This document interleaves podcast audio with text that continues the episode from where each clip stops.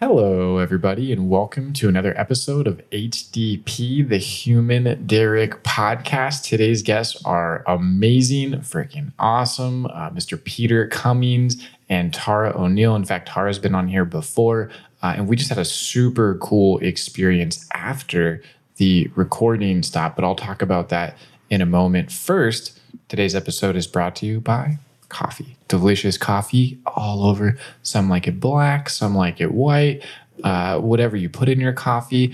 Oh, I don't. Whew, got me thinking. I'm just thinking about coffee. I've already had enough coffee today. If you couldn't tell by how fast I'm talking, I am super caffeinated and love it. Uh, but I use coconut milk just in case you were curious. By the way, if you're still using whole milk and two percent, you're an animal. You're a crazy animal. Who does that in this day and age? But however you however you drink your coffee, I'm sure it's delicious. And check out Guadalupe Roastery. That's Guadalupe Guadalupe Guadalupe GuadalupeRoastery.com. Uh, they've been sponsoring the podcast since day one. Love them to death. I've been drinking their coffee for several years. In fact, that was why I was excited to talk about them on the podcast because I'm a huge fan, not just of the flavor of the beverage, the chocolatey, peanut buttery notes of the Brazilian whole bean that arrives on my doorstep each month, two large packages. Oh, so good. But that's uh, not why. Use Derek if you want to go check them out. Derek, D E R E K, 10% off your next order when you go to GuadalupeRoastery.com. But they're just a, a wholesome, like family oriented company. They work directly with the farmers in the different regions they get the beans from. They do a lot to support the communities that work to put the coffee in your cup. A huge fan. Guadalupe Roastery, just a, a virtuous, wholesome company, a great place to get your coffee. Type in Derek, D E R E K, on checkout. Get yourself 10% off of your next order. So, today's episode of the Human Derek podcast, that's what we're doing here, right? Yep, that's where we're at. All right. Has uh, Peter Cummings man, this guy is incredible. We we talked about a lot of different things, but we primarily talked about his work with sticks. Now he uh, he's doing everything in his power not to be called the stick man or call it stick work, um, but it's called AARM, A A R M, Adult Attachment Repair Model. And, and we actually went through a short session after the episode. I can only describe it as just being very powerful. It is I've tried a lot of really cool things in my life, and um, this particular thing, it just it was it was super interesting. It was just fascinating. I'm obviously very analytical about things, and so uh, just the body mind connection, and we do talk about that a bit in the episode. Really special stuff going on with uh, Peter Cummings and his work that he's doing. He does promote at the very end uh, some upcoming workshops. They should be in the show notes.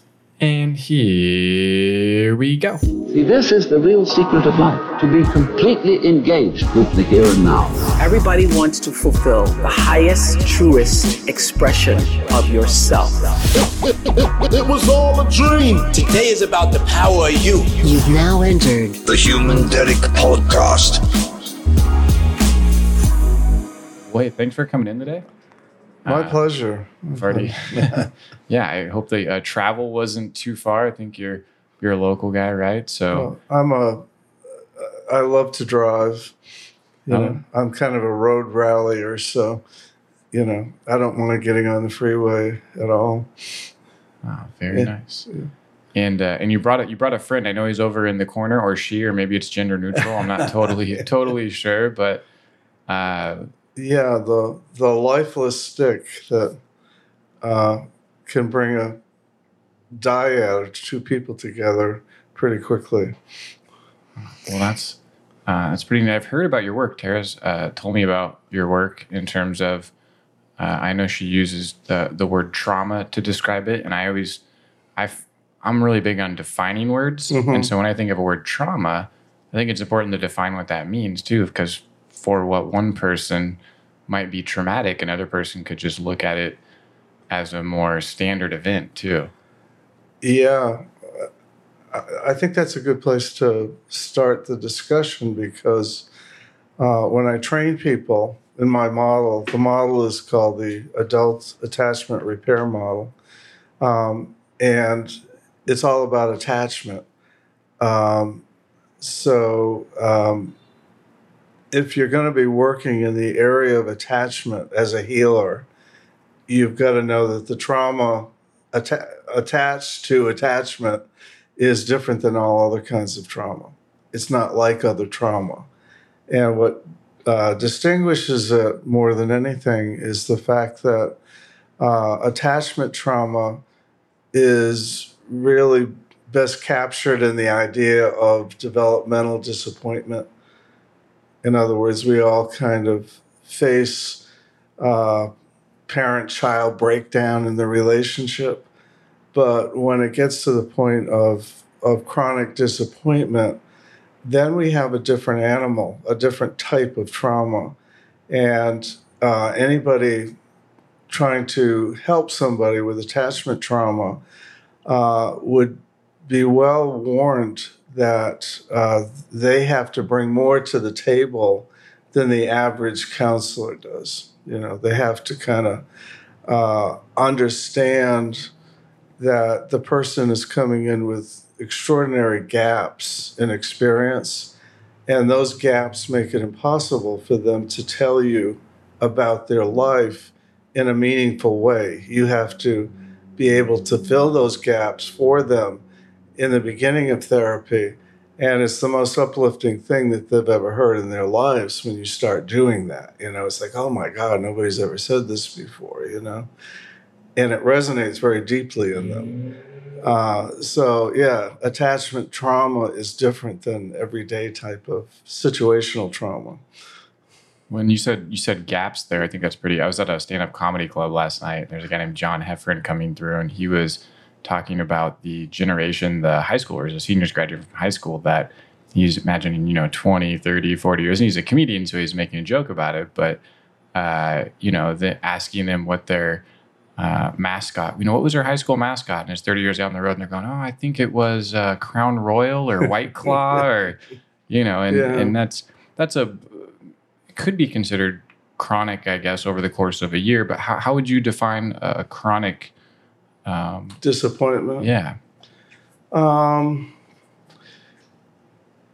it's it's you know usually captured in critical moments. You know we don't really identify day to day what are the critical moments in that parent-child relationship, but nevertheless, the disappointment comes at critical moments where the child's level of dependency is heightened.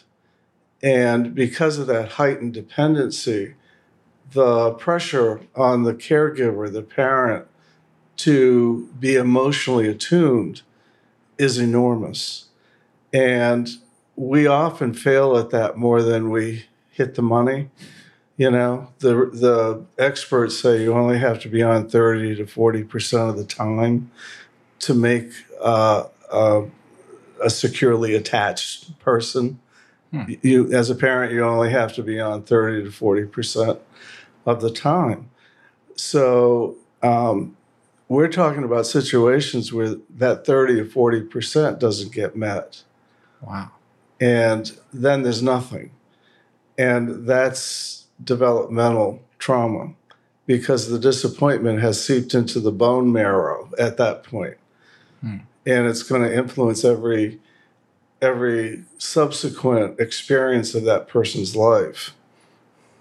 Yeah, and you you said securely too. There was a book I was reading called uh, Attached, and it's about uh, they take child uh, attachment theory and apply it to adults. And I think there were four four types: secure, anxious, avoidant, and then even uh, what they said is a very rare but unfortunate combo of anxious avoidant. Yeah. Um, I get, you know, I've been, I suspended everything I knew when I started to develop this model. And throughout all the, the predictive instruments that you use, and this would be one of those instruments that predicts how a person's going to be. Um, it's valid. I'm not saying it's not valid. Um, I, the adult attachment inventory is probably one of the best pieces of research ever done in social science.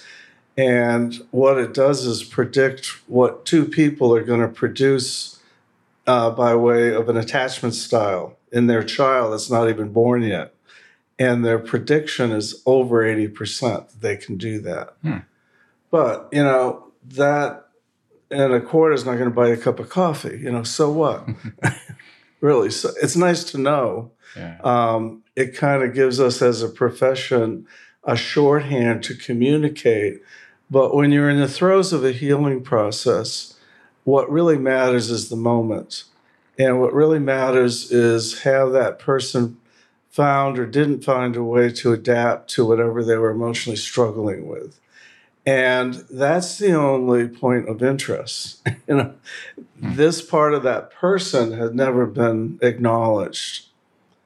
You know, and so you're sitting there for the first time finding a way to acknowledge that person.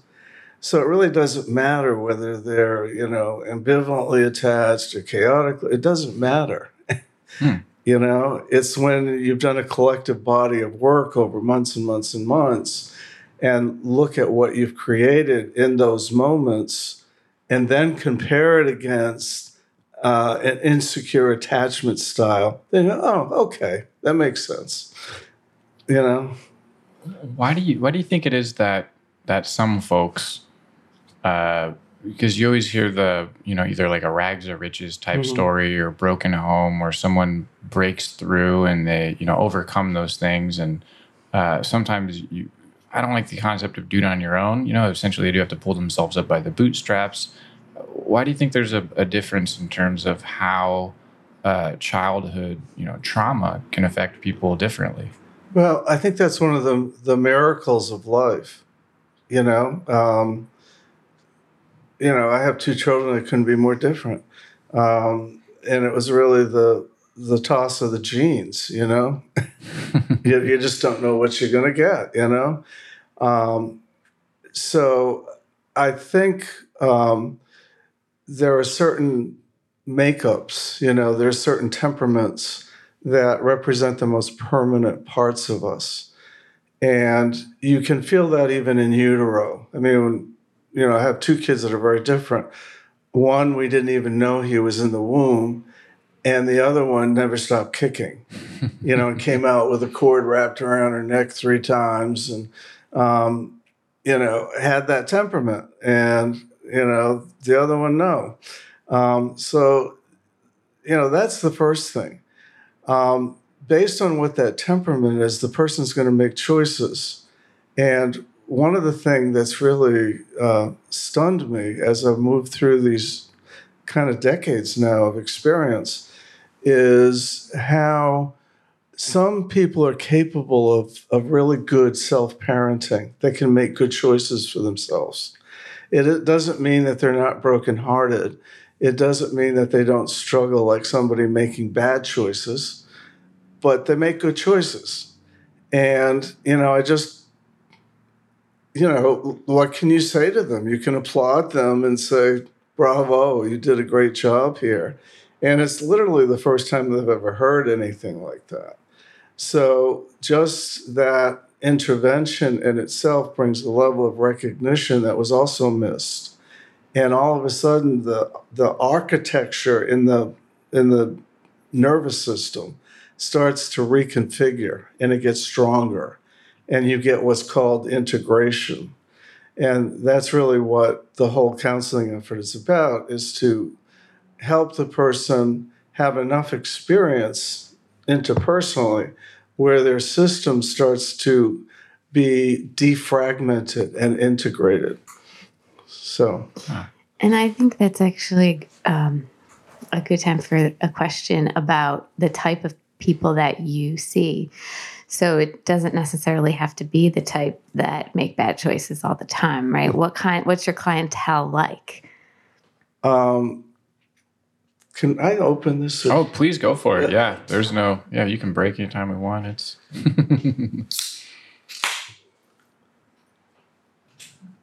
Um, it's been, you know, it's been really based on a on a thing of Should also say there is a little bit of caffeine. There's about 25 Oh. milligrams of caffeine. So I just remembered that too. Yeah. Yeah, my system can take it. Okay. Um, you know, I I've had a client ask me that a couple of years ago, and they they said to me, uh, "Can you tell me what is the common uh, denominator here in all of your clients?" And I thought to myself, "Boy, that's that's an impossible question. I've ever had a question before." And almost instantaneously, I was able to answer it, even though I thought it was an impossible question. And I do family trees when I sit down with somebody. You know, I draw out who the mother was, who the father was, who the siblings were, who the grandparents were, who the teachers were, who the boyfriends were. That's all gets mapped out. And so um, as I'm as I'm doing that, um, it occurred to me the person on every one of these family trees or genograms is what we call them who's identified as my client on that multi-generational diagram um, is the shock absorber for two or three generations emotionally and i think that's the common thread of the people that i see is that these people are seekers to the core. And they're looking for a fix that they quite they don't quite even know how to describe. Um, but when you trace back their family histories you'll find out that these are the people who were the change agents and took it on the noggin so to speak for being able to do that and um, that's what i think has emerged over all these years. Um, and it took me a, a long weeding out process to understand people's motivations, you know, whether people were satisfied to come in and do minimal healing and satisfy some vague requirements in life that if they just did the bare minimum, um, that was good enough. Well, you know, I wasn't interested in working with those types of people. So they kind of fell by the wayside and my practice became what it is. Um, so, but socioeconomically and diversity and all that, it's all over the place. You know, it's as diverse as you can possibly think, you know. And how, how long have you been developing this model? You know, it's embarrassing, but um, you know, it's it's like people don't want to hear me anymore. We used to live in the east in, in Miami, and I always loved California. And you know, we kept saying for 15 years that we lived there that we're moving to California, and finally people just said, "Oh, stop already! You're never going to move. Stop talking about it." You know, and um, you know, we did. We moved in a very short span of time. And this effort has felt the same way. It's been a very constipated movement because I've had to be dissatisfied with what I was doing enough to launch a different effort, you know, in terms of just being an observer, not caring about the professional world, not wanting to be in the professional world, wanting to create my own sense of what works and what doesn't work. And I was sort of like the crazy artist that just didn't want to be bothered, you know? I don't want to see your work. I'm working on something of my own, you know? Um, and did that for a good 10 to 15 years. And I think the overall effort here has been uh, climbing over 30 years now of a 45 year practice. So, and I had been and done so many things before I got to this. It, in reflection, felt like a training ground to do this, but it wasn't intentional. You know, the diversity of my own education was vast, and it was in the trenches. It wasn't in the university. You know, as a uh, academic, and um, you know, I think being the um, uh, the underdog, so to speak, made my work um, different than what would have come out of academia because I was in the trenches and using the office as a lab and actually seeing people uh, all day, every day, all this time. And when I talk to colleagues who are in academia, I say to them, I say, well, what kind of a caseload do you have? Because you're out there, you know, touting your books and, um, you know, counseling people or, or coaching people in public about how to treat people. What, where's your caseload? They don't have them. You know, mm. the only work they do is in demonstrations. And I think it really weakens um, a person's offerings if you're not in the trenches doing the work. So my poor students get it, you know, when they come in because I have this work ethic and this uh, feeling about how dedicated somebody should be if they're going to take this on. And I, you know, as a student, you probably felt that, no? Yeah, but it was nice though because you also said, "Hey, just go and start start working mm-hmm. start mm-hmm. you know find a client pick up anyone grab them and just give you know give yeah, them a stick right right yeah so that was that was nice it was very experiential training yeah and i guess you know my recruitment effort has to do with people who have a natural ability more than the credentials um, you know i'd much rather know that the person has an innate ability to help somebody as a healer uh, and then the credentials are nice and they'll cushion your your professional life if you have them, but they're not absolutely necessary, you know. So and that might actually be a good time to talk about who might be interested in learning this model. So, what types of people in the past have been successful in learning this model? Because I know in our cohort, we had all types of, of people. Yes. From, yeah. you know, professionals to healers. Yeah. Um, I, I think you know somebody's thinking about they might want to learn how to do this. Um, there are certain things that are important to consider. Um, the first thing is that it takes um, just to kind of get Real, real quick before we go into that too, because I can imagine someone might be listening now and going, "Well, what exactly are they doing?" Because we haven't really covered yeah, that yet. So would you would you take a few moments to to walk us through? Uh, I know we, I figure we're going to get there eventually, mm-hmm. but it's probably now is a great time. Would you walk us through, you know, exactly? We've talked about trauma, healing, attachment. Right. Uh, if you don't mind sharing, uh, whether it's your process or how you how you would share it with someone that has uh, you know, no yeah, and maybe even just say what your your background was because mm. I'm not sure if we jumped into like the introduction. We kind of skipped over the introduction. There's no introduction. I know, but just still, we just so, it's just a conversation. Sure, but I guess what you know what you had done in the past, like with traditional, more traditional counseling, and then how did it become you know, systematic? I, I think my personal life probably was more formative than anything else, and you know, I came from a horrible family with horrible parents, and I thank them for my career, you know. Um, and it was severe enough where I can compare my experience, my life experience growing up against a lot of other people who I've treated. And I can say that my experience was significantly different than the majority of people that came in in that my parents did not equivocate on whether they did not love me. They were they were absolute about that, and there was never any uh, glimmers that maybe they'd reconsider that. Um, so I had to deal with that notion from a very young age, and it made it easier. Um, and you know, where else am I going to fall? other than in the mental health field after after a childhood like that, you know.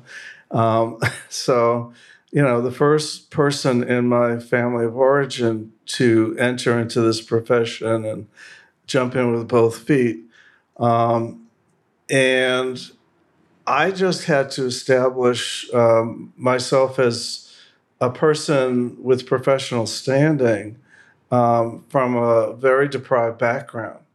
And most people think that I come came from a privileged background without knowing me, and I kind of did, um, but also I kind of didn't. So um, you know, I had to to take what was out there. I, I worked in uh, methadone treatment, um, you know, loved it. Best bunch of clients I ever worked with. Um, really enjoyed it. Um, ended up working with Brian Weiss, who was a world renowned um, uh, guy that connected you with uh, people on the other side. And he was an enigma in that he is a psychiatrist from Yale and had done all kinds of um, medical things, including running the children's unit at Mount Sinai, and became these past life regression guy. Hmm. Um, and I worked with him for a couple of years. I didn't know that. Yeah. I, I know him. That's yeah. amazing. Yeah. He was my supervisor for a long time and um, was one of the first people to say to the staff, this guy has some unusual talents. you know, you may want to watch him a little bit, you know?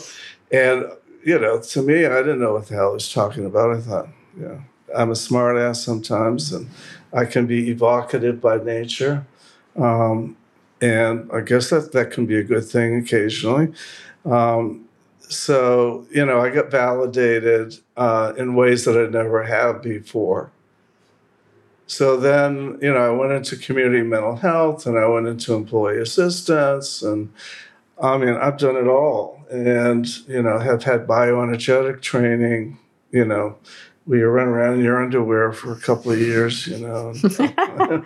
okay. yeah, and that and then and then who was the first stick client?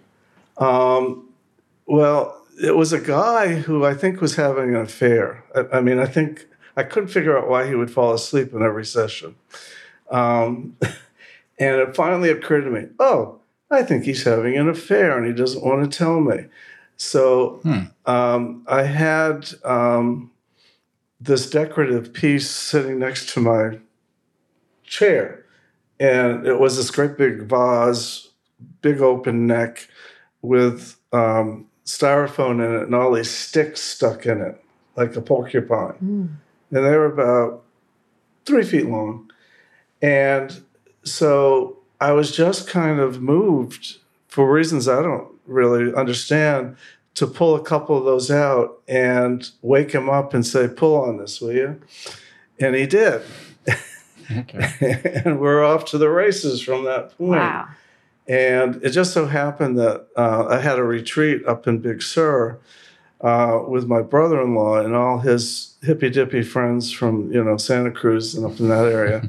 and um, when we were up there for the weekend on this ranch in, in Big Sur, in uh, uh, what's a pretty pretty place? Can't think of the name of it right now. Um, anyway, we um, we people just kind of drifted in and out of this farmhouse, and so these two shaman women showed up for the weekend, and they were the real deal. You know, there's some other country that spoke broken English and all that kind of stuff. Anyway, we spent time in nature together, and they told me what they did, and they wanted me to show them what I did. And with that little bit of experience that I had with this guy, I pulled a stick from nature and demonstrated the method to them. And we sat there probably three hours playing with the method as a group, just just being fascinated with it, curious about it, and played with it. So by the time I came back to the office, I came there with a much more serious intent to explore what was in this. And that's how it happened. And and so at this point, when you said the office, what was your modality? What, what kind of therapy were you doing? Um, I was doing um, EMDR, eye movement desensitization and reprocessing, and was very devoted to learning that method and did learn it and uh, became one of the mid level insiders to EMDR. Um, and then became disenchanted with it um, because there was a growing orthodoxy that you had to be, um, you know, loyal or um, to the protocol. And if you drifted from the protocol, you were somehow a defector of some sort, you know. And I was just too curious to tweak this model of EMDR up, down, and sideways, and had been kind of rewarded for that as an innovator. And then all of a sudden, they didn't want me to do that.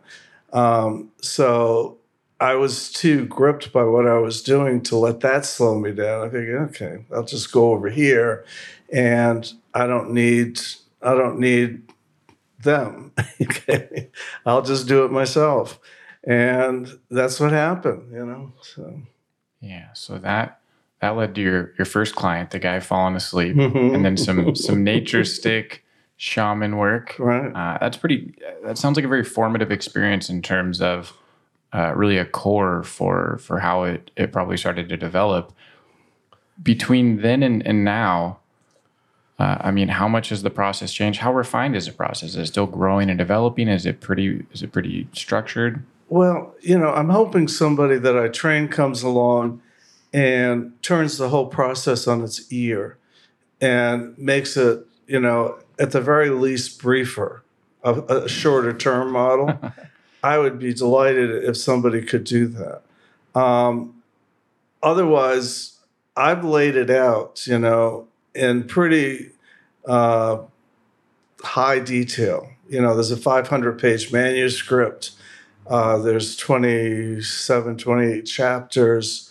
Um, there's every uh, rationale you can think of why to why to favor the body over the mind. Hmm. And all through the book, I call it body mind, not mind body, um, as a way to, to condition the public, basically, that when we talk about healing, we're talking about the body mind, not the mind body.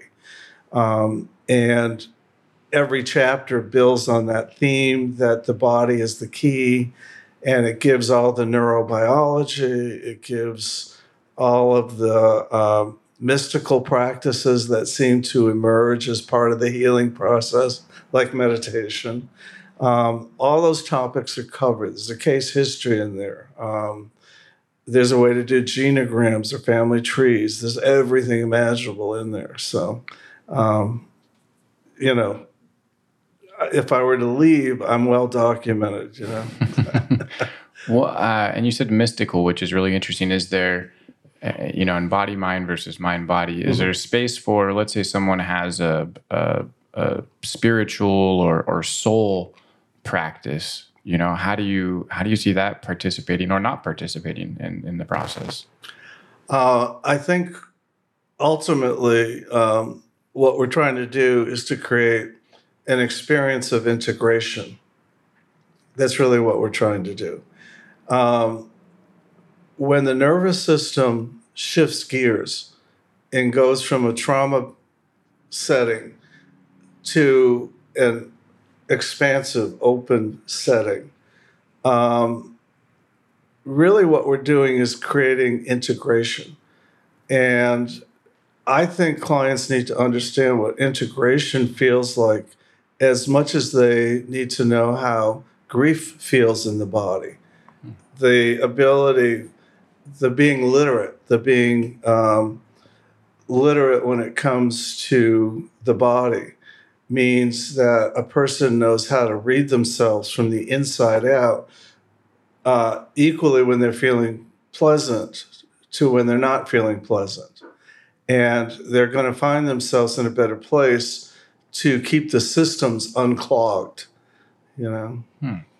Well, and that's a an interesting concept in general in terms of uh, I mean thinking of 2021 right now, and uh, I'll give you an example of the Olympic athlete who just uh, said for mental health reasons she's no longer moving forward, and there are some some other athletes. I don't have a, a, a voice in this. I've never been an Olympic athlete. You know, saying that that's part of performance when things get hard, when something is unpleasant, and that's where you push forward and show up, and that's where the greatness is created. That's one, you know, position people are, are taking versus, uh, you know, there's also a, a subsequent group of people now that think everything should feel good all the time and almost have a overly positive spot. And I, I find one of my you know core beliefs is the truth is usually somewhere in the middle of 2 Mhm. hard truths. But how do you see when you talk about someone figuring out what's unpleasant or pleasant in the healing process. What does that mean to you?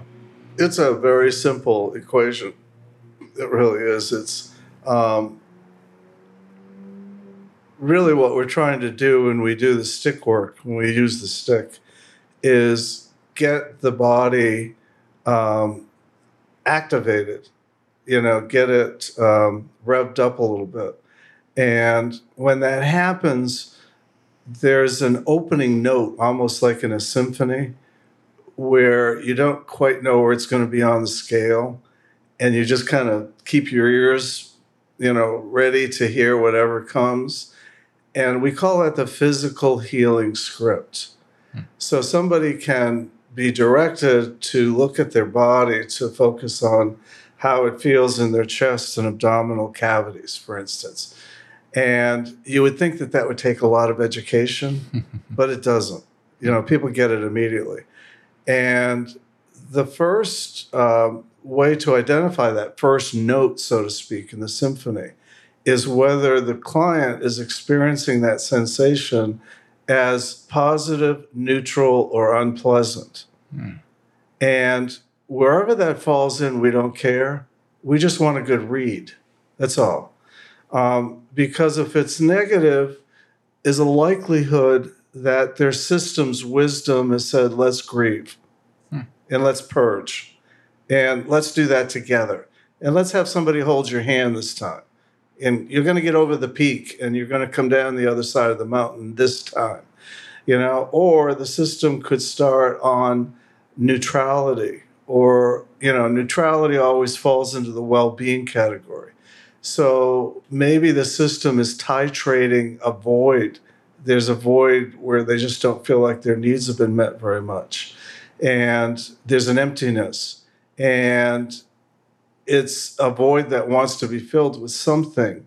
And so the wisdom of the system is to say, okay, priority number one in this moment is pumping in some well-being, even though it's you know a slow drip kind of IV kind of well-being, um, and um, it's really up to the healer to see these shades, these subtleties, because the client won't, and you have to see it for them. And as you do this, um, you know when there's a when there's a joint focus on something, you know, in physics it catalyzes it, it makes it more intense. Mm-hmm. So if you're calling it right and the client's agreeing with you and it's well being, and okay, don't get too smug here because your system is kind of, you know, needing it. Um, so let's just sit here and let the let that experience encode in your system, and let's see where the next place is that your body's going to take us. Let's just be ready for a shift to happen at some point. And so you can go 20, 30, 40 minutes this way, where the therapist is doing most of the talking and the client is just confirming or not confirming uh, what you think you see. Hmm. So, you know, and since you brought up physics earlier, when you were talking about adult attachment inventory, I believe that's it, right? Adult attachment inventory. You said over, you know, they can predict things up to 80% of the time. And I, uh, I guess it's been a while since I thought about it, but once upon a time they called it the hard sciences, you know, chemistry, right. physics versus, and now I don't, it'd be interesting to see if physics with quantum mechanics and everything really is technically a hard science, the way that keeps evolving, but then social science. And so for social sciences, for a phenomena to occur, if I remember, something had to be, it seemed pretty low, 5% or 3% statistically mm-hmm. significant uh, with your work, are you are you measuring things like that in terms of? Yeah, I, I I'm not. I should be, but I'm not. Um, I could very easily just take heart rate or take um, you know the vital signs, blood pressure, any of those things, and keep track of those things because um, the people who have done the research, like uh, Stephen Porges, uh, 35 years developing an understanding of what the vagal nerve does in the system, the vagus, you know, polyvagal system. Um, and what he found out is if heart rate, for instance, uh, can be reduced, meaning during excitable times and quiet times, the, the span of fluctuation narrows, it gets less. Hmm. There's a correlation to mental health. Mm. So if you see somebody with, uh, you know, a pretty wide band of fluctuation within these different uh, physiological measures, especially heart rate and stuff like that, um, and then you can track that long enough and intensely enough to know, okay, it's really narrowed. You're going to see corresponding improvements in optimization emotionally in that person. Yeah, that is. Uh, it's like a, a stability is the first word that comes to mind. Yes. I, I think of. Uh, I, I enjoy some physical activity like boxing and jujitsu and MMA and things like that. And uh, one thing that I think as a kid from my upbringing that I took was this: there was so much chaos. I found peace and sort of calming myself internally to Mhm. sort of observe everything versus get caught up in it Right. and my heart rate in these intense moments where someone's choking you or punching you or chasing you around the ring or whatever, uh, from the very get go, just had this sort of inner calm. And it actually freaked other people out because they notice how calm it is and it's sort of odd. So that makes sense in terms of tying it to to mental health. Do you? Uh, how, I mean, how do you, so you, you have these measurements and you're, you're talking about 30, 40 minutes of a therapist talking. I mean, when you, when I think of talk therapy, when I think of how most things work, the, the client is usually doing a lot of the sharing to work through things. Can you tell more about you? Would you be okay describing sort of your, your overall whole process? Yeah. Um, the client comes in every week. Um, I maintain a very high level of receptivity. In other words, it's important to me as the person taking on the guiding, healing role to be welcoming, to be there, to have the lights on, uh, to look like I was expecting this person to show up, Mm-hmm. and to be a bright enough attitude where the client's not distracted with me. So I say that because I witness other therapists in my building showing up with a client sitting on the floor in the hallway, Mm. you know, waiting for them to come because they're late. And to me, that would be the biggest tear in the relationship. So, you know, with that in mind, the person comes in, they're happy to come in. Um, they sit down. I usually try to encourage a very informal uh, exchange because I want some bonding to happen. If we're going to go deeper and deeper and deeper, uh, the bonding needs to start right from the get go. So that's how I conceptualize bonding in the very few first few minutes of the session. And when you're in that kind of environment, the client's going to tell you more. It's like going to a hairdresser or something. You know, they're just going to tell you more. Um, so then what happens is I listen for any clues that tell me this person's coping better. So out of the informal discussion, I usually feed back to that client, okay, you probably didn't hear yourself, but you said this, this, this, and this. And these all relate to the treatment goals that you and I identified a long time ago. And I think you're doing better.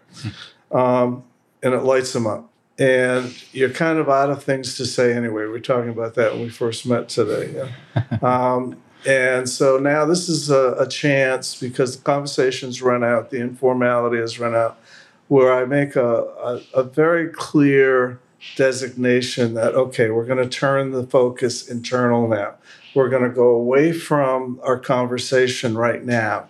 And as we go away from the conversation, you're going to turn your attention into how your body feels. And you're going to close your eyes and you're going to let whatever's there come to your attention. You're not going to go chase it or seek it out. Um, and I just guide them. You know, I guide them into an body awareness to see really how the how the energy is clustering.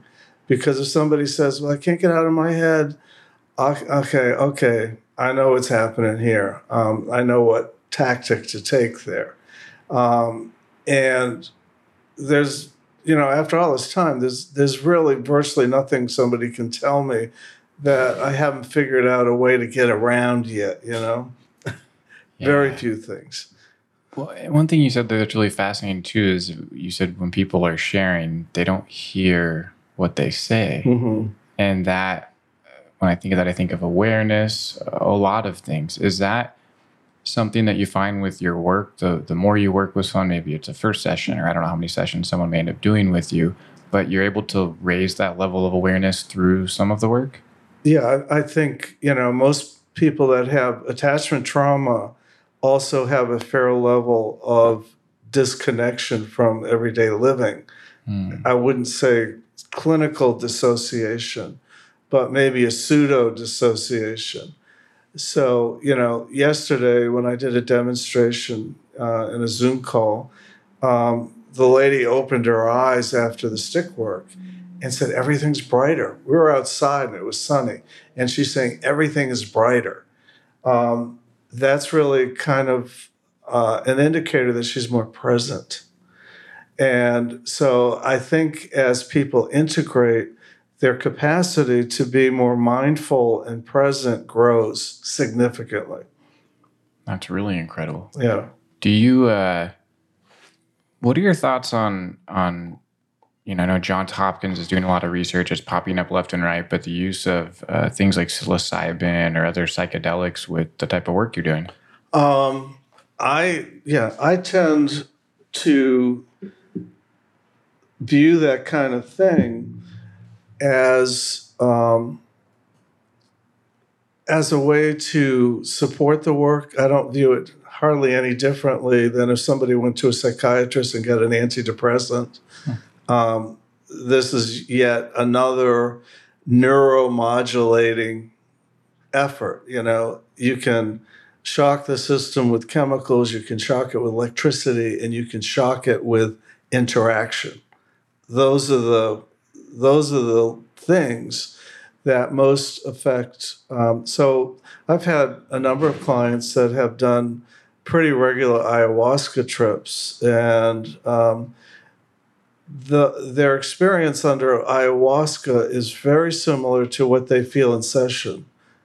You know, there's a very similar right brain dominant processing that happens. These drugs tend to to hijack the right hemisphere of the brain.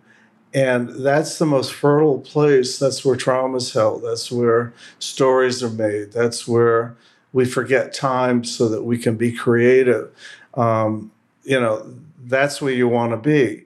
So, because we've put the train on the tracks and they're going in the right direction through the therapy, I think when they do their ayahuasca, peyote, whatever they do, um, and the, there's more tendency now to mini dose instead of hit, hit you hard with it. Um, so, what we do see is uh, better consolidation of that integrating effort when people do these drugs. So, We've talked about uh, NLP in the past, neuro linguistic programming, and one of the things I found really fascinating about that, and I guess uh, someone was telling me yesterday, Joe Dispenza has a model where he talks about like a movie, mind movie, but the ability to go back. Uh, I remember just reading a, a basic NLP book, and the first chapter after the introduction of how not to use it and some uh, ethics involved with it and when to use it. But then it was a you know practice on yourself, and you essentially could take a memory and and sometimes uncovering those memories is probably something you experience. It's more challenging for people to figure out because you actually have to know what you're looking at. But essentially you you take a memory you can crank up the volume you can turn the brightness you can make it a cartoon you can do whatever you want. You can manipulate that memory and i know they use it for uh, many things you're probably way more well versed than i am in this but have you have you found are there similarities in the in the stick work in terms of memory shaping uh, to other things you've seen Uh, yeah, I mean, so that's kind of what I would call reprogramming, and a lot of times it's, it's very effective. And you know, I had studied that before I learned anything about the stick. And so now I'm playing around with a lot of different things that I know much more about, um, you know, Peter's method. And I think that reparenting is is a lot of uh, stick work. So once the person has been schooled in on the process of the stick, then you can start to incorporate those types of memories and that kind of reprogramming it and the reparenting. Yeah. Um, you know, I, I, there's a there's a thing called implicit memory, and implicit memory is another memory bank that we all have, and it's body based, and um, it's it's unlike brain neurons. When you're in the body, you're got a different calculation. You know, there isn't a cognitive intelligence. This is a non-cognitive intelligence and one has to say, "What the hell is that?" You know, I don't know. You know, it just is a wisdom that I've been watching for now a couple of decades, and have learned to trust it. But one of the one of the built-in defaults that we have is into implicit memory, and our implicit memory banks get shut off, get turned off, so that if you wanted to well up a memory uh, about your childhood, for instance you may not be able to do it now. It's not like welling up uh, a memory of your address or your date of birth or something like that. There is no welling up sensation. Mm. So often in therapy, what happens is these memory banks, the implicit memory banks, get triggered. And people say, geez, I haven't thought about that in ages. Or, uh, I didn't think I remembered anything about my childhood, and all this stuff is starting to come up now. You know, um, these are all implicit memory banks, and it's like our systems are like self cleaning ovens. They're going to find every nook and cranny before they're done. You know, and the implicit memory banks would be buried deep in the system. Yeah, that's uh, you know, as you bring up ayahuasca too. Uh, my understanding, there's a obviously a purging process where you you get rid of uh, what's in your system, comes right back out. and uh, I know my experience with with fasting over several years, going on these fasting things, I, I feel like it does uh, influence and and help in many ways my ability to uh, sometimes think or extract memories or reflect on something. I feel like I have a very clean system, like talking about the self cleaning oven. Uh, someone described it to me once too. We get that gut feeling feeling, and they they called it the limbic mind, the limbic yes. brain. Is mm-hmm. that something you're familiar with? Well, you know, we're built vertically. In other words, um, if you really tracked each human being's evolution and could see how their nervous system evolved, um, everything starts, the limbic system's at the bottom rung you know, of that nervous system. And the limbic system is one of the first things that it's like having uh, software when you come into the world that has to be programmed. Mm. And so it's just sitting there dormant, unprogrammed. And so if safety is is clearly felt by the newborn, um, their limbic system is going to be more robust. Mm. If they had a lot of uh, torment physically, then their limbic system is not going to be reconfigured. It's not going to be triggered into a molecular structure that will support health. It won't happen. So, you know, the kid's going to grow up anyway and go to the next level of development. And there they are stuck with that limbic phase, you know, they missed out. Um, and so the next phase becomes that that much harder. And that next phase may find some integration, but not enough to claim it. And so if you're stacking one on top of it, by the time you get up here in your neocortex, that whole left brain, right brain coordination thing isn't even a remote possibility, even for a lot of adults who have trauma. And That when they say that, what is it? Your prefrontal cortex develops what early twenties, mid twenties, something like that in terms of final.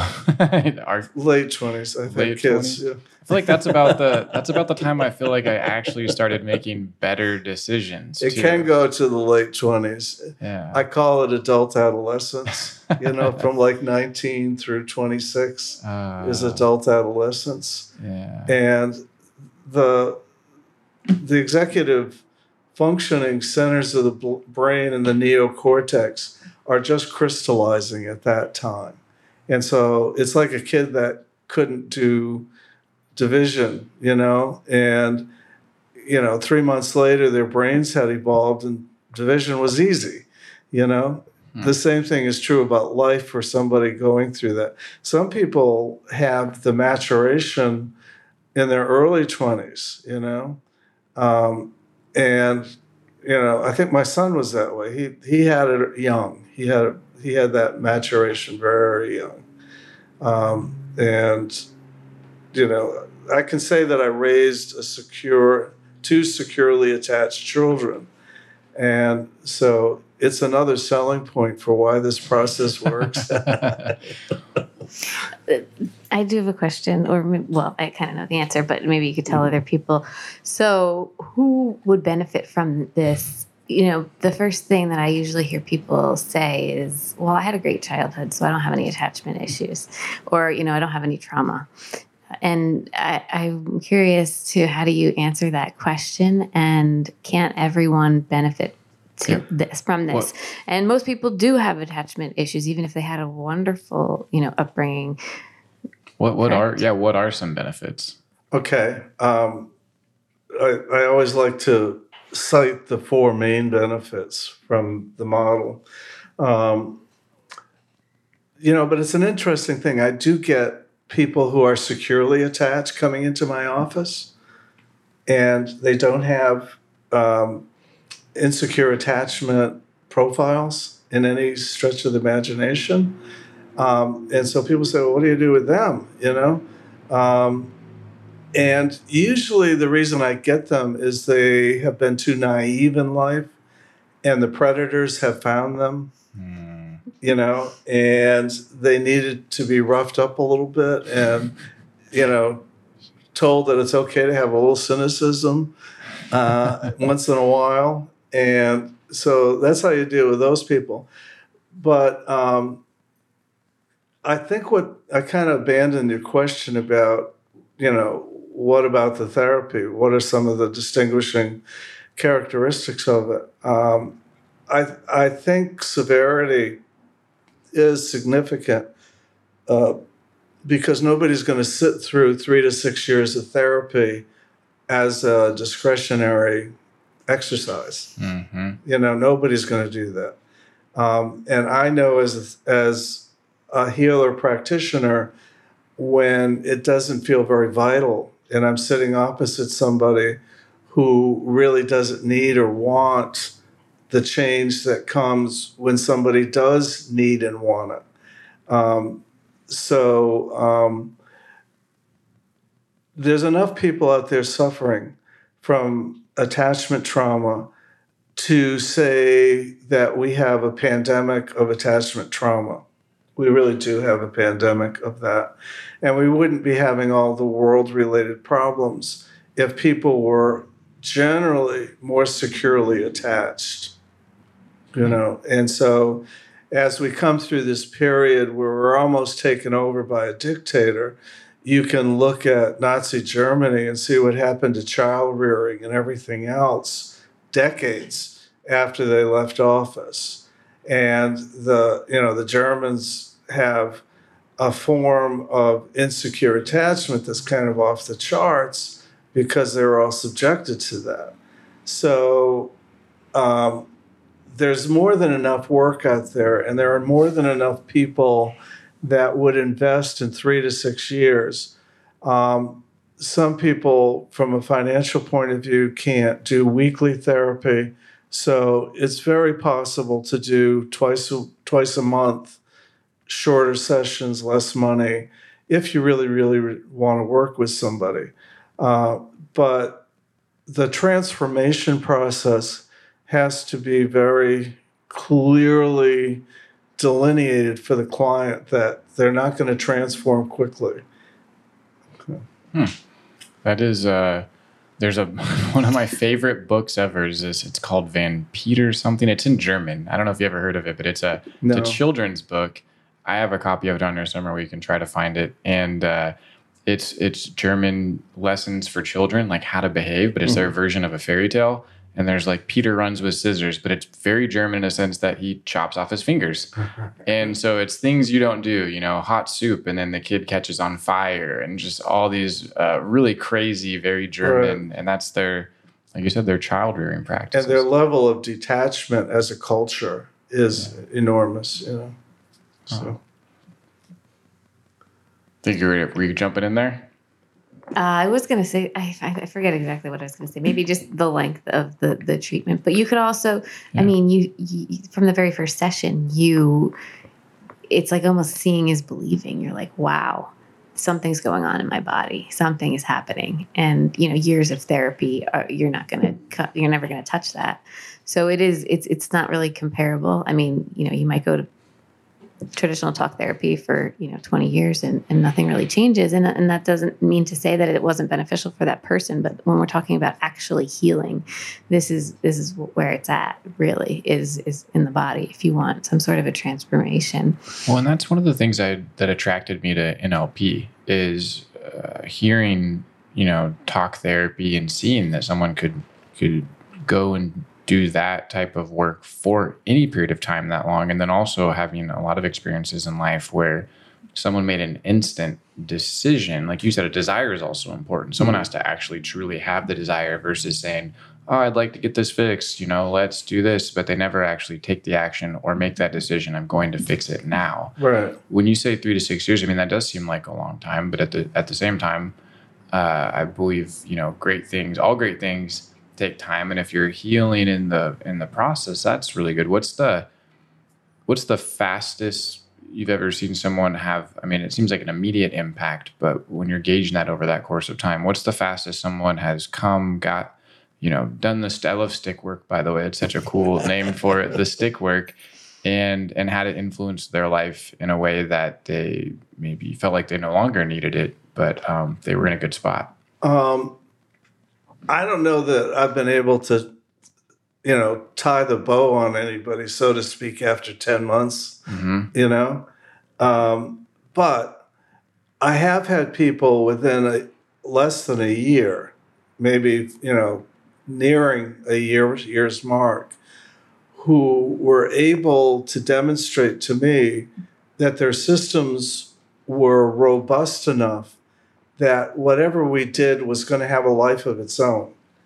In other words, the people that I've may worked have worked with for seven, eight, nine years may leave therapy. And I may not hear from them for two or three years. And then out of the blue, a family member or even the client will be back in touch with me. And they'll even come into the office. And I'm blown away at how much better they look three years later than when they left therapy. And what started to occur to me is that we had reset the system enough where equilibrium now is favoring well being. Hmm. And when equilibrium favors well being, you've got a constant source of replenishment.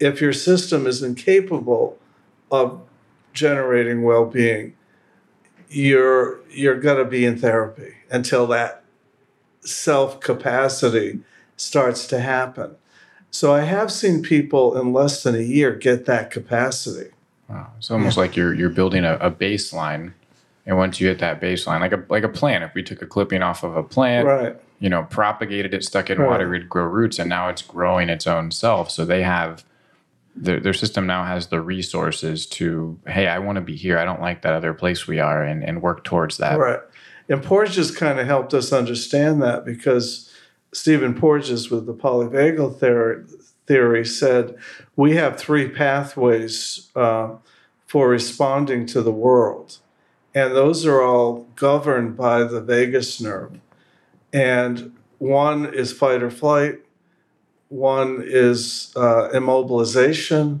and the other one is connection. And it's the connecting one where people are most deficient. You know, the system, as I said, comes off the shelf as, as uh, software that has to be programmed.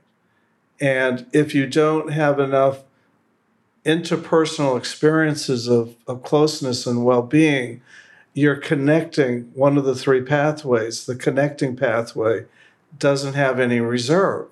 So when you get into a tight situation, you're going to go to where the cupboards do have supplies, mm-hmm. and that's in fight or flight or in freeze.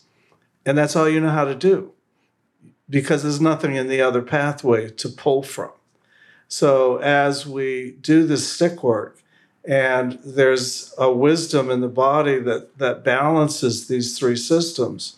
Um, eventually, people are independent and able to find the strength within to not internalize, to not um, be thrown off and off kilter for extended period. They learn how not to do those things. Hmm. So. So it's again, it's a story about bringing experience to the client of nurturance. And, um, you know, as Tara was saying, this is remedial parenting. And when somebody feels that remedial parenting, their systems are, you know, kind of the mother lode of biology here around attachment. And they're just, I tell therapists, you can make a lame intervention and because you're dealing in such a powerful area, it's probably going to work anyway, you know? Mm-hmm. So, yeah.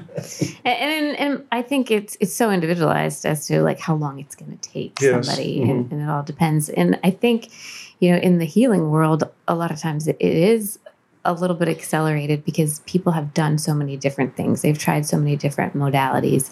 And often I think this work is like, oh, this is it. Like, this is what I've been missing. This is, you know, I, I, I did the ayahuasca, I did, you know, the other somatic, you know, type therapies. Which are all great and wonderful, but this is often that missing link that a lot of people that are seeking and searching for, you know. yeah, I mean, it's no panacea. Um, and one of the skill sets that an AARM therapist has to have is how to believe in the healing process when the client doesn't. Because mm. the client will get worn down, they will get a distorted view of how they take, you know, four steps forward and maybe a half a step back and they think they're falling apart. Um, the therapist has to believe in the process, has to be able to describe why setbacks have a place in the healing process, you know? So, well, that's human nature too to have sort of a, a, negative bias. In fact, I think that's a cognitive distortion. You know, maybe once upon a time you're walking through the jungle, there might be a tiger behind the tree, so you have to be a little bit skeptical. And and strong leaders are able to help folks get clear on that. Uh, so you said AARM therapist. Is that because I've been calling them stick warriors in my mind? so I was going to say, how well, many stick warriors do you have out there? But I've done everything in my power to avoid the word, the term stick work. You know, and okay. of course, immediately that sticks. Um, uh, I don't have a whole big group really, uh, because even getting a therapist trained in this model is a difficult needle to thread. it really is because uh, people are both fascinated and afraid of the term attachment all at the same time. Mm-hmm. And my experience over the last 30 years has been if somebody can get me to tell them what I do in a social setting, I'll eventually go, all right, I'm an attachment therapist, you know, you have to know. Mm-hmm. Um, and they're immediately intrigued. And by the time I'm done with the first idea, their eyes have glazed over. Hmm. And I just couldn't believe it. You know, they just start off with such intrigue and interest. And almost as fast as you start to try to find the best things to tell them, they're no longer available. You know, and ah. that's been consistent over all this time. Huh, why do you think that is? So I'm glad you asked.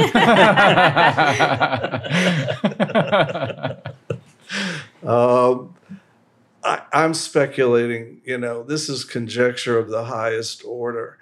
But my conjecture is that we learn certain things in utero. In other words, there are certain human skills that come to us at an instinctive, purely, purely instinctive level, in no other way. Um, attachment's one of those things. Another one of those things are the electromagnetic fields that are bouncing off of us all the time. We, we learn in utero how to process those electromagnetic fields uh, before we gain consciousness. So by the time we gain consciousness, both attachment experience and the capacity to feel the resonating presence of another person energetically in a room with your eyes closed are things that we have mastered in pretty high order by the time we even become cognitive. My guess is that that depth of learning turns people off to cognitive learning about it later. Hmm. In other words, you, you're not going to tell me anything I don't know. Uh-huh. You know, I was a baby. I know what that's all about. Uh, to my bones, I know what that's all about. And you think you're going to sit here and give me some platitudes about what it's like? And, um, you know, I, th- I think the same thing is true. People always say to me, you know, you're like a Jedi when you're working. Um, and that's the mystical part of neurobiology. Sometimes it looks mystical. And I'll say, no, it isn't. I've, you know, I've sensitized myself in a higher way to electromagnetic fields than the average person. Hmm. And when you're not talking, you have to do something with your time. And one of those things is that you do start tracking the electromagnetic vibes that happen. And so it isn't just a facial expression, it isn't just a flushing of the face. It's that plus the electromagnetic uh, information that's that's that's coming my way. And I see therapists that I train grow in that regard. But it's like we haven't developed a way to talk about that. And the same thing is true. We haven't developed a way to talk about attachment as a culture. Hmm. And do you think that's maybe why healers or people that identify with healers or more mystical practices are successful AARM therapists because they have that ability to connect on that electro, you know? Yeah. I mean, I've been struggling to to the depths of myself to prove to the mainstream therapists that this is legit by, you know, finding the neurobiology and citing the scientist and, you know, just put enormous amounts into that. And so the minute I put out my first flyer, you know, to see if anybody's interested in knowing more about it, all the metaphysical people come to me. Hmm. Not one mainstream therapist, all the metaphysical people. um, and it was a little shocking. And I had to kind of say, okay, you don't alienate uh, an audience that's just organic. You know, if they're there, you've got to understand what's going on. and you know, I'm glad I did because I think um, the metaphysical healer have been um, a, a group that's not gotten any thank yous from anybody ever about anything they've ever done. well, the uh, uh, our ego. oh, I'm working on something right now, and the a, a part of it's called "Your ego is not your amigo." and when you when you describe, you know, why people maybe tune out a bit and their eyes roll over going into talking about attachment, I, I find it probably is very much linked to academia or, or perhaps some folks not latching onto it as well. And that is if we spend if we've invested a lot of time into something and to hear that there and this is just a, a people thing, that there might be something new or better, part of us has to be able to disconnect from all of the work we've done or our belief in order to do like you did and, and go rogue. Right. right. And so that's a, that's a challenge for most people because it, in, in some sense, they could take it as an attack on their their little house of, of structure and belief they've built, and not not all folks are open to that. Well, you know, one of the, the that's true, but I think the inner working of all that is it's an invisible thing to the average person. But um, when you talk about ego states, you're really talking about the engine that allows us to interface with the world. These ego states are really our engine. And if you were if we were automobiles and we were to pop the hood and look under the hood, we would see ego states. You know? Um, and we're going to have ego states. That's just a fundamental part of our architecture. You know, they're neurological modules that hold together as neural nets in the brain for a lifetime. Um, and so they're going to exist. What you want is for these ego states to be collaborative, like a good family. Hmm. You know, a good family would collaborate. They would have fluidity of roles. They would uh, help each other out. They would be emotionally attuned. Um, you want that happening inside a person's inner community of ego states. But what happens is one of the other internal members takes over. And it's usually um, kind of an emissary of the child. And it's, it's, it belonged to the child in early life, but split off. And that's called your protector. And oftentimes in conversations about attachment, I think the disinterest is the person's protector says, wait a minute, we decided a long time ago that you weren't going to go there and, you know, stir up this hornet's nest.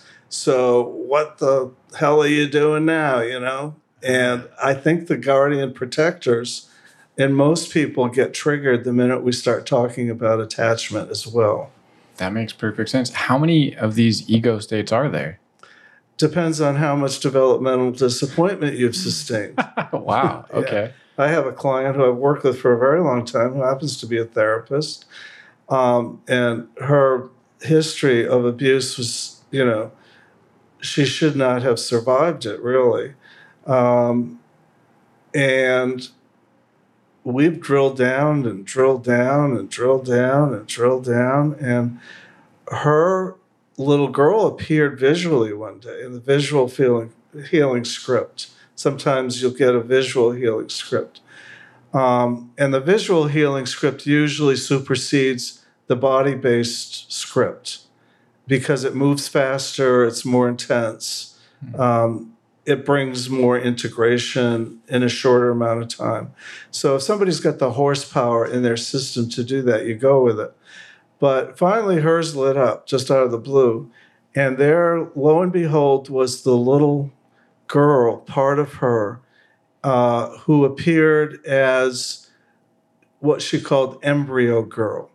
She was an embryo and she was white and she was in this artificial womb and surrounding her were dozens and dozens of other little girls putting all their attention on this little embryo girl in the womb.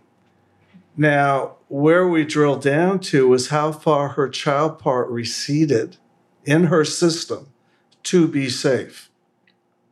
And she's not going to be okay until we can get that little embryo girl integrated into the present day there's no way that she's ever going to be okay with that going on. So you're you're unifying, you're integrating the actual ego states too. Absolutely. Is there is there an ideal number of ego states? The fewer, the better. I mean, there's one. Yeah, it seems like one. And when you say ego states, are you talking about like the child part, the parent part? Right. Like, can you be more you specific on those? Too, like, so. well, I mean, or do you not have? Because there's a lot of different ego state models. Is there one? They're all the same, though. Think, they're all okay. the same. You know, uh, most people go to um, Robert Schwartz's IFS. IFS. Yeah, that's Um, easy. He did an excellent job in making it understandable. But I mean, there are books back in the 60s, I'm okay, you're okay, with all the ego states. Um, Watkins and Watkins, who are two professors out of University of Chicago, wrote the best textbooks, and that's where I think Robert Schwartz got a lot of his stuff was from the Watkins. Um, the truth is that they're an undeniable part of our structure.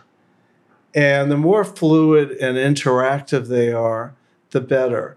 And there's a term known in the field called the separateness defense, meaning that if you've had a lot of trauma, your ego states are going to live in a defended, separate state.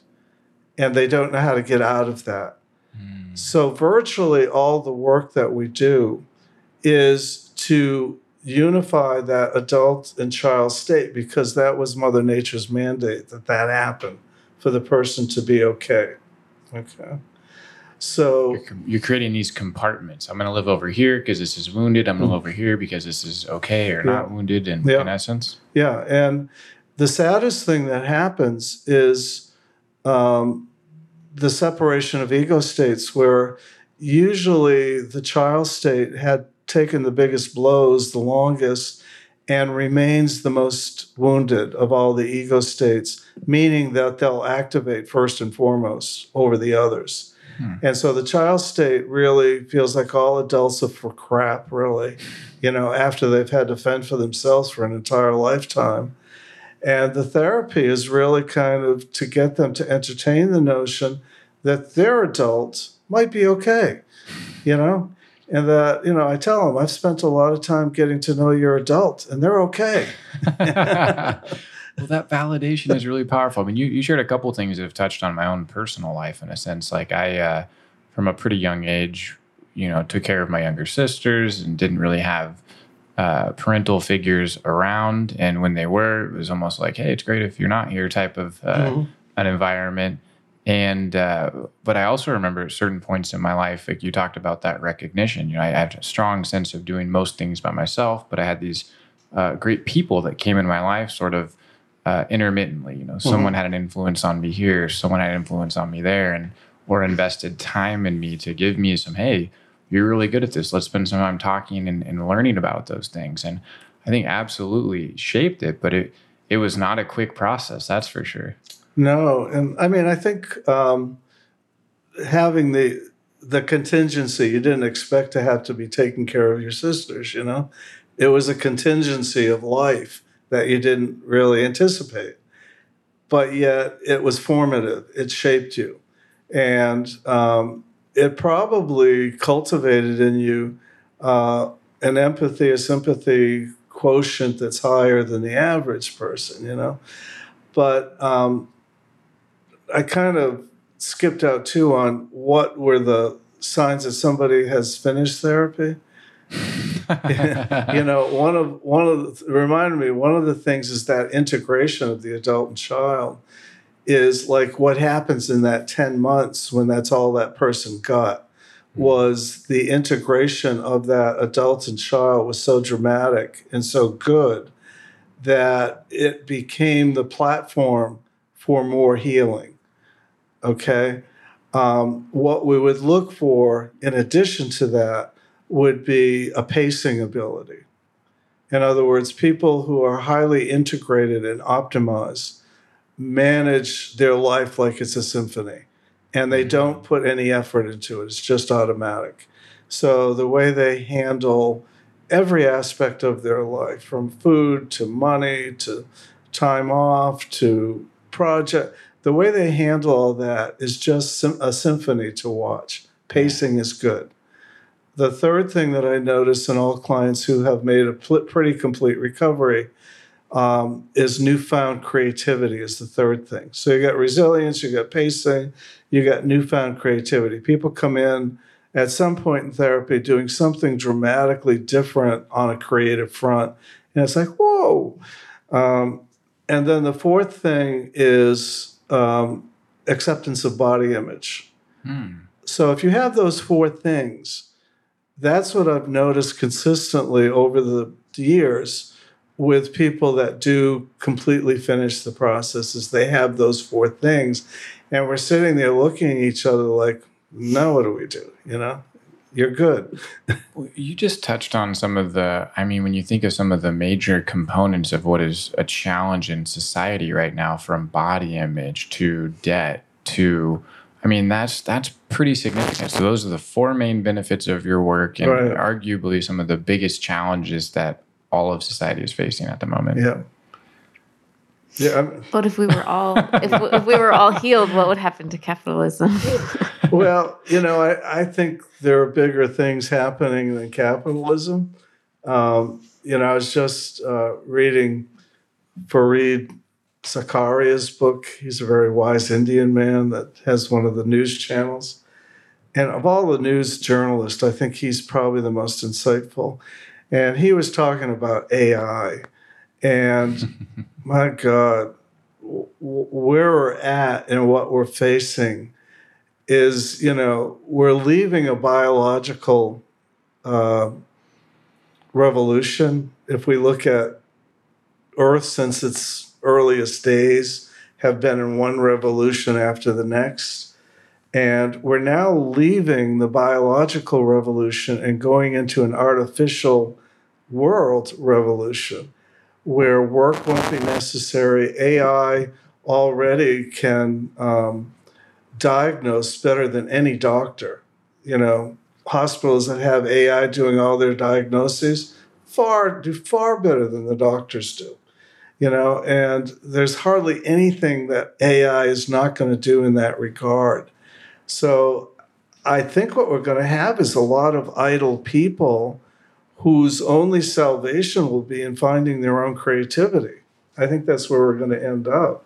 I think we're we're that's happening right now. I mean, you look at us sitting here on a podcast. Some people would argue that's a form of creativity. When you look at social media, Yep. and it was you know labeled as a, a damaging, terrible thing, uh, so many folks are now. This is happening in the economy where people are looking. You know, businesses are going, "Hey, I can't hire people," and and there's certain people that you know are choosing not to work. there are certain people that have found they can reduce their lifestyle and live off of you know what they figured out over the last year. But there's also a fair number of folks folks that I know uh, on, a- on a pretty large scale that have found creative ways online to earn an income and don't want to go back to that restaurant job. huge, huge, you know? So um, I think that's what we're all facing. And for those of us doing attachment work, we may be the last bastion of biology as the world evolves, really. You know, that we still have a tie to our basic biology and know how to um, make the biology as good as possible. That may be a very unusual thing as we see the world moving into this technical kind of place. Uh, that we still have this primitive skill to do this. You know, What? Is- oh, go ahead. good. Oh, you, you you brought up capitalism too, and I find that's a those are these are fun conversations in a sense of uh, where people get very kind of edgy around sometimes. And if you if you look at, I saw something recently. You know, look at the the countries that are proponents of different thing. One of the biggest proponents right now of AI is actually China.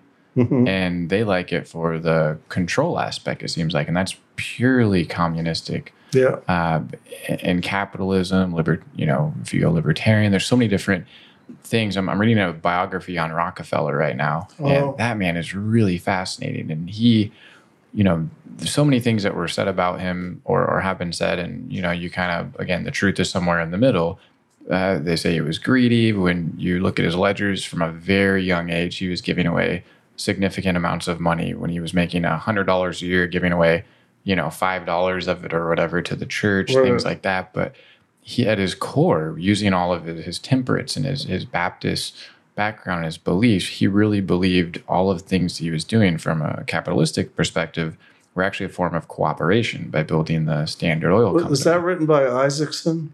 Uh, good question. Who the author? It's called Titan. Yeah. So this one was. Uh, it's probably. I think it was the Isaacson did do a biography on him. He did one on Einstein too that was pretty amazing. Okay. Yeah.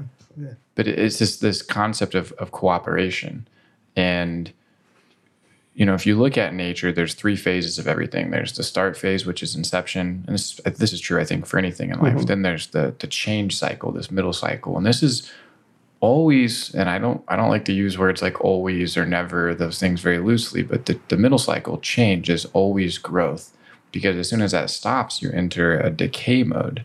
And when I look at technology or AI or I mean look at our cell phones those things are practically attached to us anyways you might as well just sew them into uh, you like that drink by the way I do. it's pretty good Oh, awesome okay I'm gonna have to try it. uh, yeah definitely there, there might be another them. one in there so I'll, gra- I'll grab one in a second. um, uh, in terms of that evolution of of humans, I mean, is there some version where us becoming more robotic from a biological perspective is going to ensure our survival when you like a meteor strikes or something?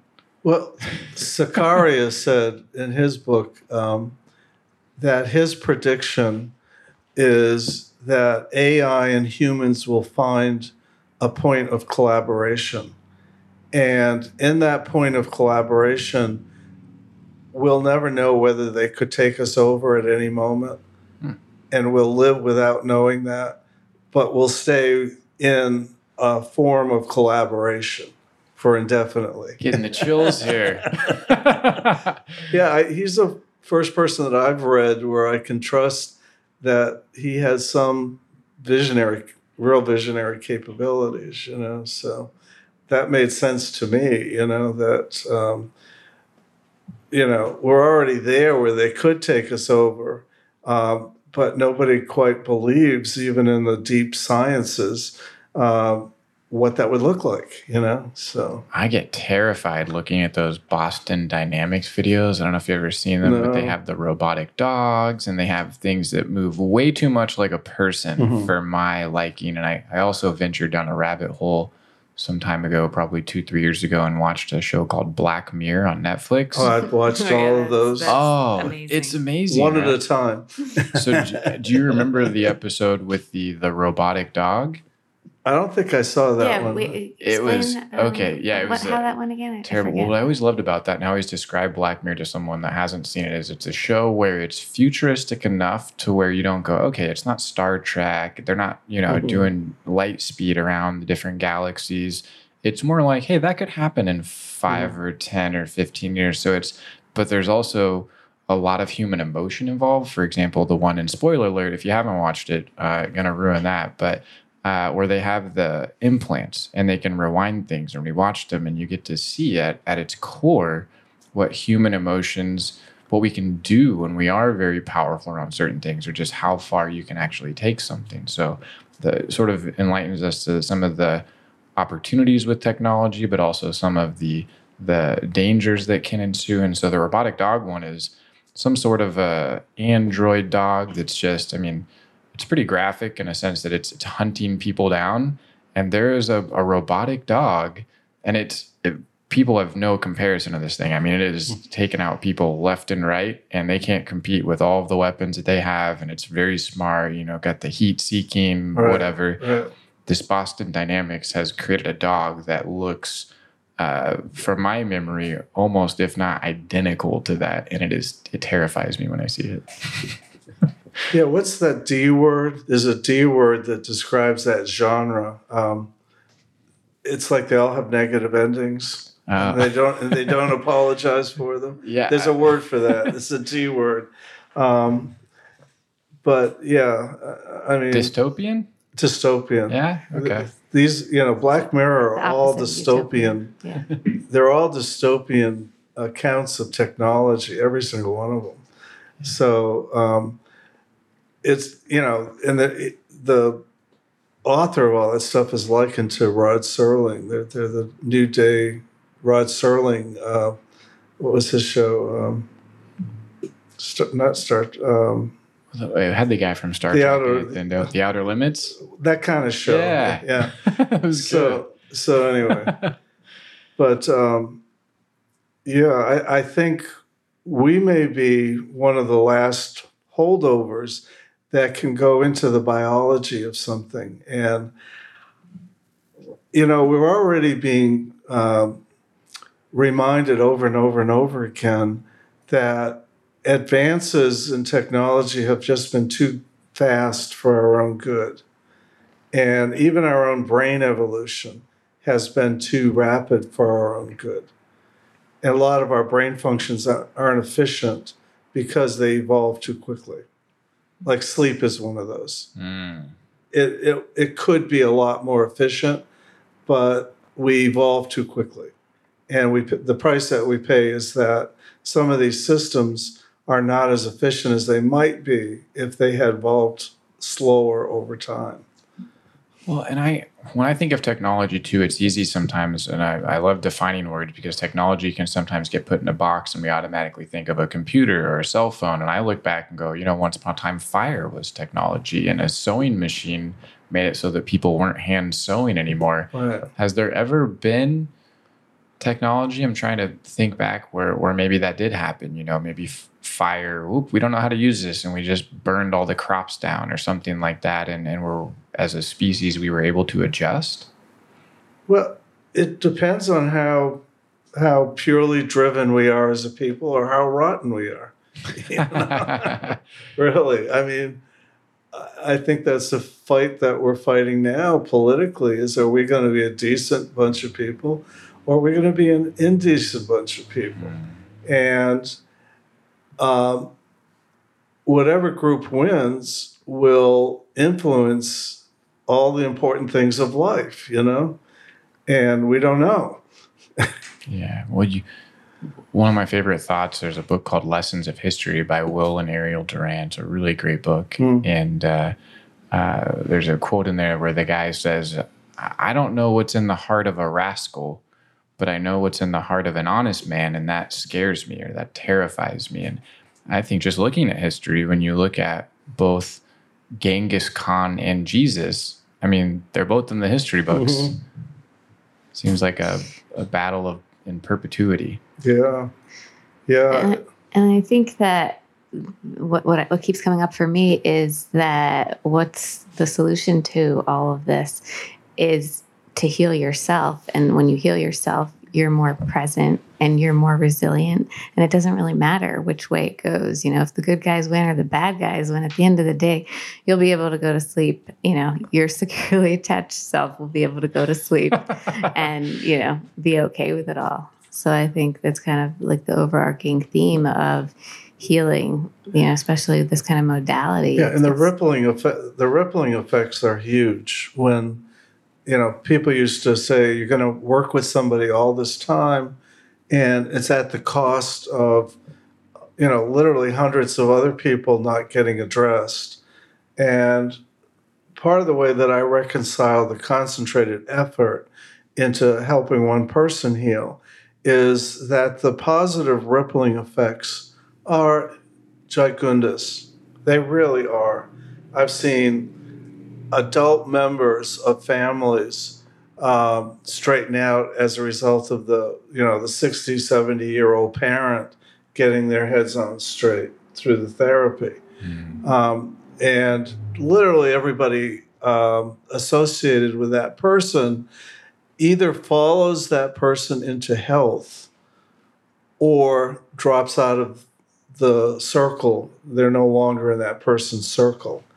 So, you know, the person who is healing uh, may cycle through quite a few people, but they're also strengthening their circle of people. And I think that has very strong, resounding characteristics in the culture that are, you know, things that can't be measured very easily. That is a, a really true thing. I was having that conversation with a friend just yesterday where they're going through a, a growth spurt, you would Mhm. say, an adult uh, developmental growth spurt. And, you know, going, I'm, I'm sharing this book or this whatever with family or friend, and they just don't want to look at it or do it. And I think they're just in that. I sort of recognize it for my own processes of they're entering into this phase where, you know, some of these folks may not be here in their lives in a year or two or three, four or five years because I, I, I know, f- well, at least in my experience, you know, that's uh, I'm a believer in you become the the five people you spend the most time with. And if I keep a clear vision of of how I imagine my life going, doesn't mean it always does go that way. You know, you you look at the treasure map, you get to the bridge, and the bridge isn't there. Well, you got to figure out something different. But uh, you you sort of want to surround yourself, or at least that's my belief, with the people that um, are most like that that image. And sometimes they make you stretch and grow, and that's a really good thing. Yeah. So, you know, can you summarize everything we talked about? Yeah. Well, Well, I'm actually, and we don't have to do this on on here, but I think that you should sit here and, and do a little stick work. A little stick work. We can do some stick work on here. I have, Yeah. Before you jump into that, if you, I have one more question for you, if you don't mind. I'd, I'd love to hear uh, what your your vision for the future looks like with everything that you're doing. um, despite the fact that I'm really struggling to get people trained or, you know, really clearly understanding that it's not something that can be uh, intellectually taught. You know, I spent all this time deconstructing this intuitive model so everybody would know what it looks like. And all it does is mess them up.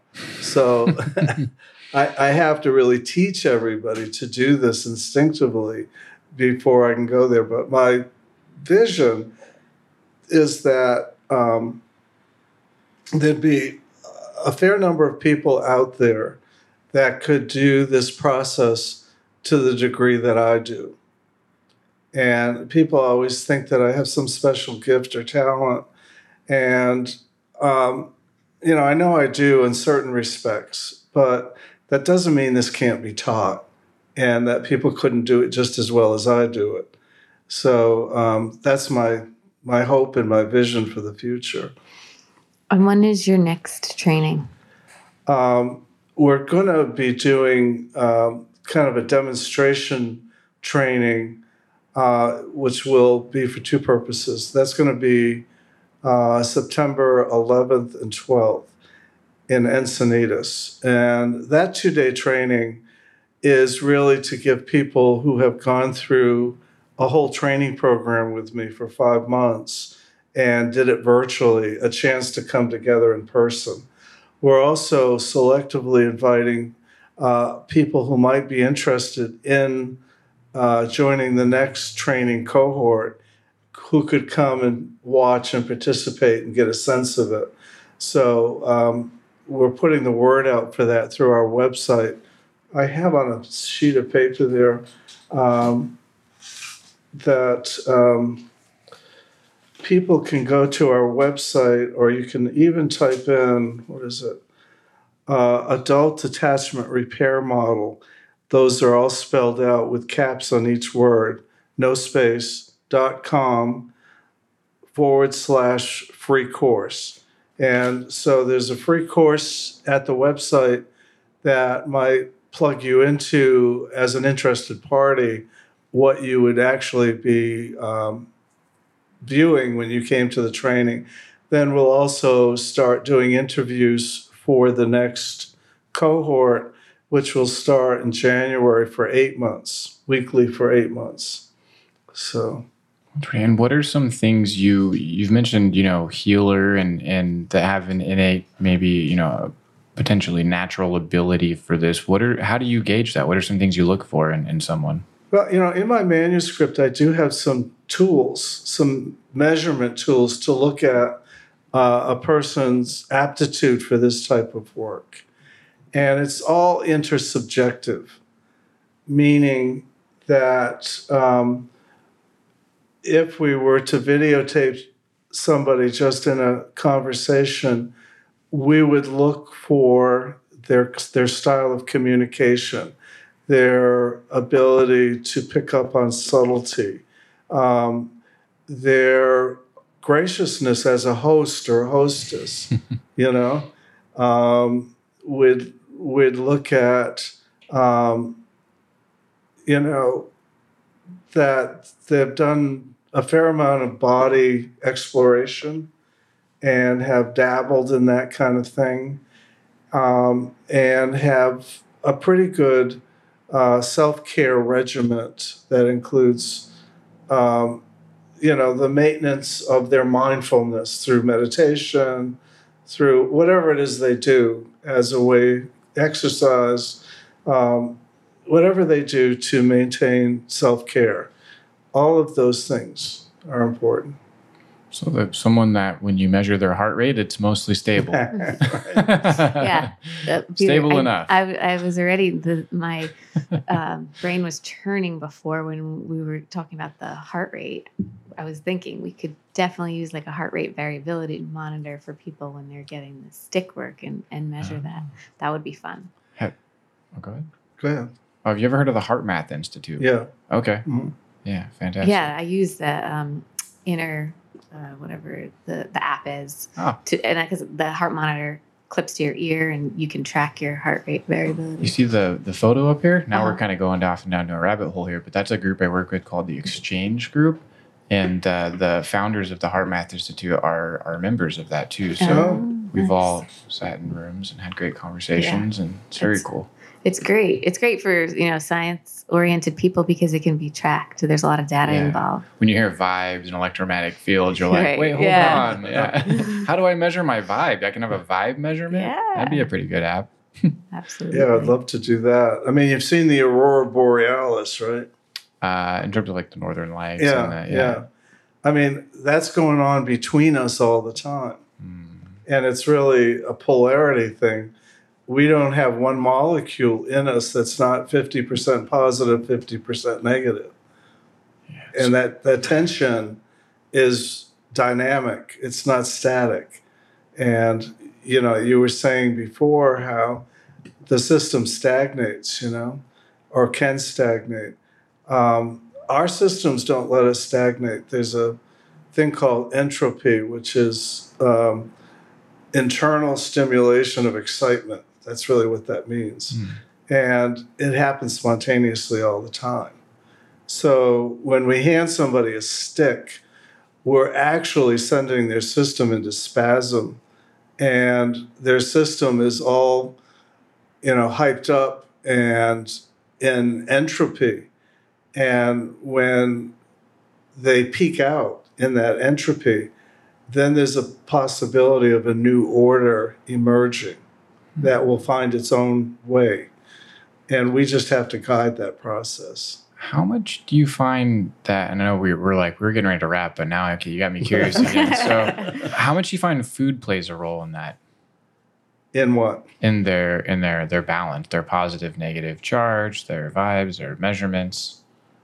Well, I mean, food is is you know as much of a curse as it is life giving. You know, and when people have eating disorders, they're usually much worse off than the average person or the even the average client. They're much worse off than the average client. So, you know, food is is really interesting.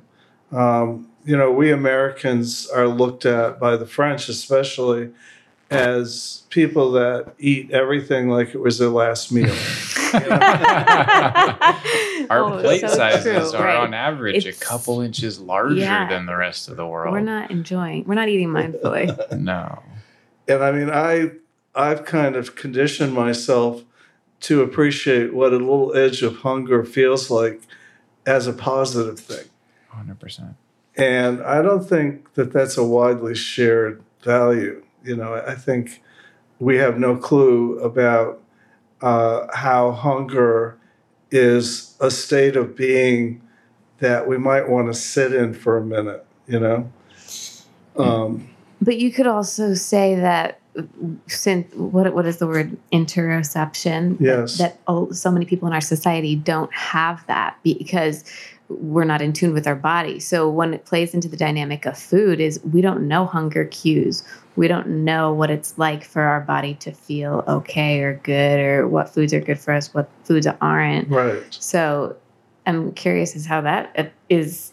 uh, There's an overlap there. Well, one of the things in writing the manuscript was, and I wrote it with an academic, so he kept me on straight and narrow, um, um, is that interoception is a more difficult process for the person to track.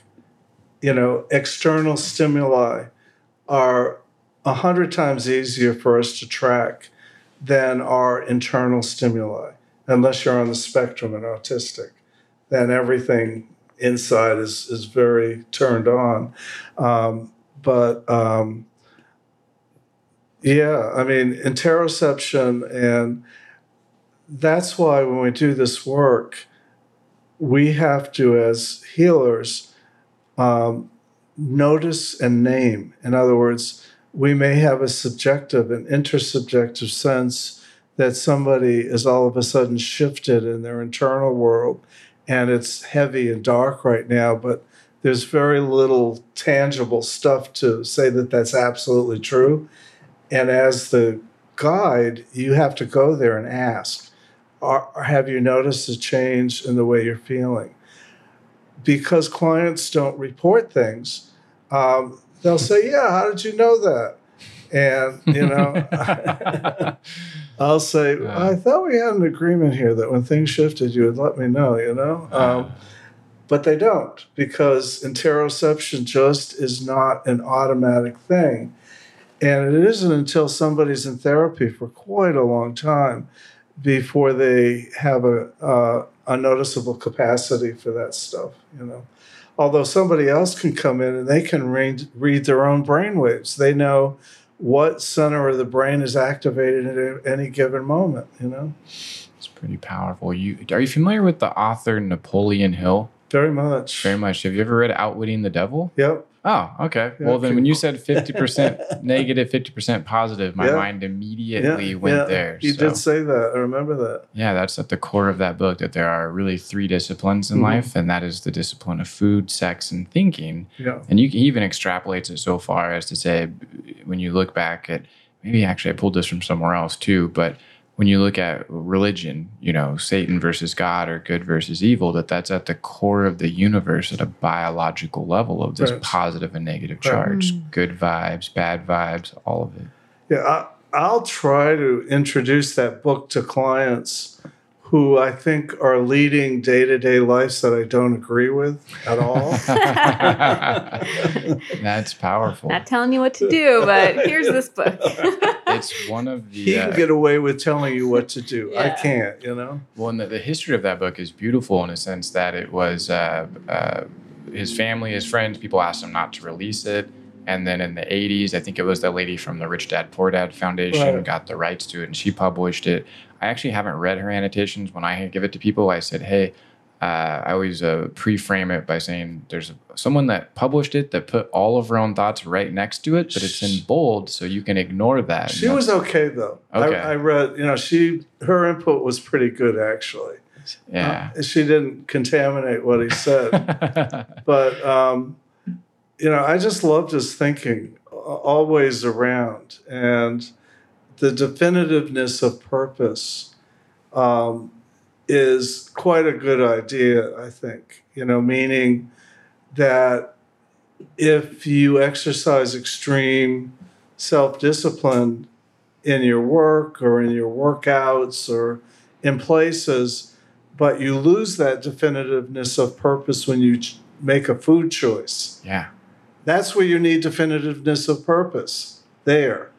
And if you don't exercise definitiveness of purpose where it needs to be exercised, then you're at the, the, the mercy of the devil 100%. to fall into these addictions, you know?